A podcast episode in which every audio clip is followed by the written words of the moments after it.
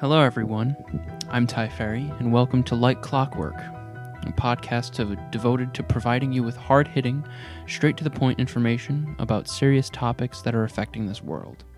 On this week's episode, our primary topic is going to be Is social media use linked to depression among young teens and adults? So, without further ado, let's get right into it. I'm sure a large portion of you listening to this podcast use social media almost daily, myself included. Social media has basically become this generation's newspaper, you could put it that way. But it is so much more than that.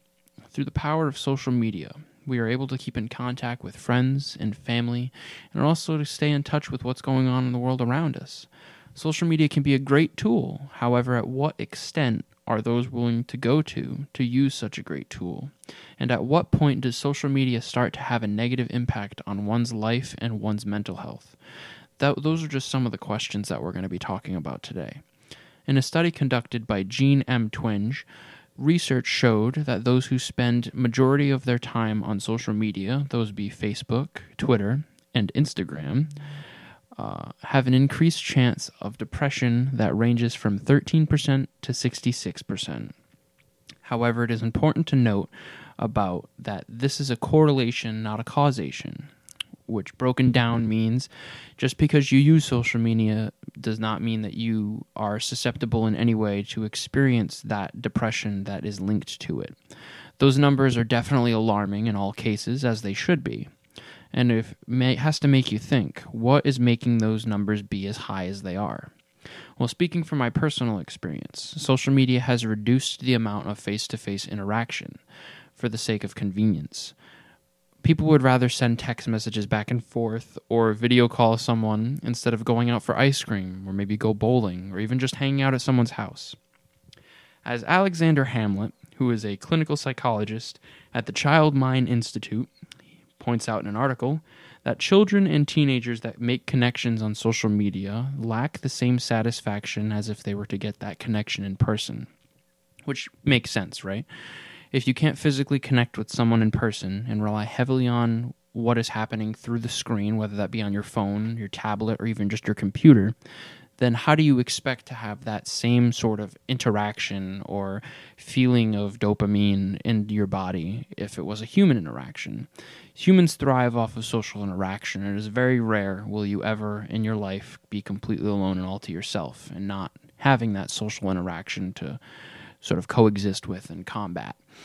Uh, another huge piece of social media being linked to depression um, that in many instances I have even felt myself uh, throughout my teenage years is uh, FOMO, which is also known as the fear of missing out.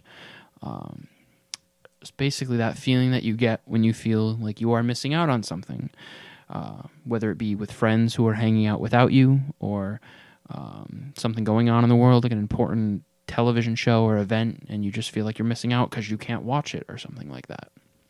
Uh, or another example would be checking social media every few minutes just in case you miss something that someone posts. It's not really that deep, and I mean, it never will be. You know, social media is always going to be here, and whatever is happening uh, that you feel like you're missing out on will still be there, most likely after you know it's it's happened. It's archived. You can go back to it. Um, the feeling of not being connected to everything and everyone in this world is not a good thing and i feel like that's a constant problem that happens throughout everyone's daily life.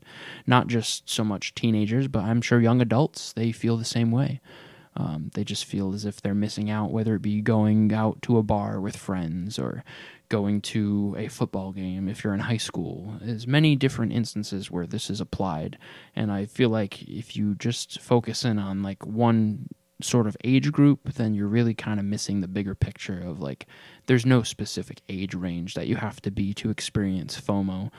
Um, so finding your individuality is also a huge part of life, and I think it's important that you learn to distance yourself from social media and kind of you want to be the person that you want to be um, and not the person that you want the world to accept because ultimately you are the only person that is you on this planet and um, I think it's very important that you kind of embrace your individuality and your uniqueness and know that it's okay to be different. Um, uh, instead of so instead of spending like every moment um, that you're out doing something, enjoying a sunset or at the beach with friends, taking pictures. You know, you don't don't post that on social media constantly and spend all your time focusing on that, searching for the sort of gratification and I guess the social acceptance of others. Um, and I think us humans should focus more on living for ourselves and what makes us feel whole rather than uh, what makes others feel whole or living through other people's eyes or basically that's the concept. Um, now, I, I don't want you to think that this podcast is anti-social networking. Far from it. I think we're. Ju- I'm just trying to talk about a serious topic uh, that I feel like is sort of. I don't want to say plaguing uh, minds of teenagers and young adults, but I do feel like it's something that has to be talked about um, in some concept or some grand scheme of things uh, because the only way to get better is to kind of realize that there is a problem and i think trying to shy away from that is uh, not healthy in any aspect. So um, all in all social media it's not bad it's all in all it's it, it can be good but it's really all depends on the person wielding it uh, and it's important that you find that happy median and uh, in moderation enjoy yourselves because uh, you never know who you might meet or the bond you may create with the people from all over the world. That's the power of the internet. Um, so i mean thank you for sticking around um, and listening to light clockwork. Uh, i've been ty ferry and uh, be sure to come back around next week and uh, remember that not everything that goes around comes back around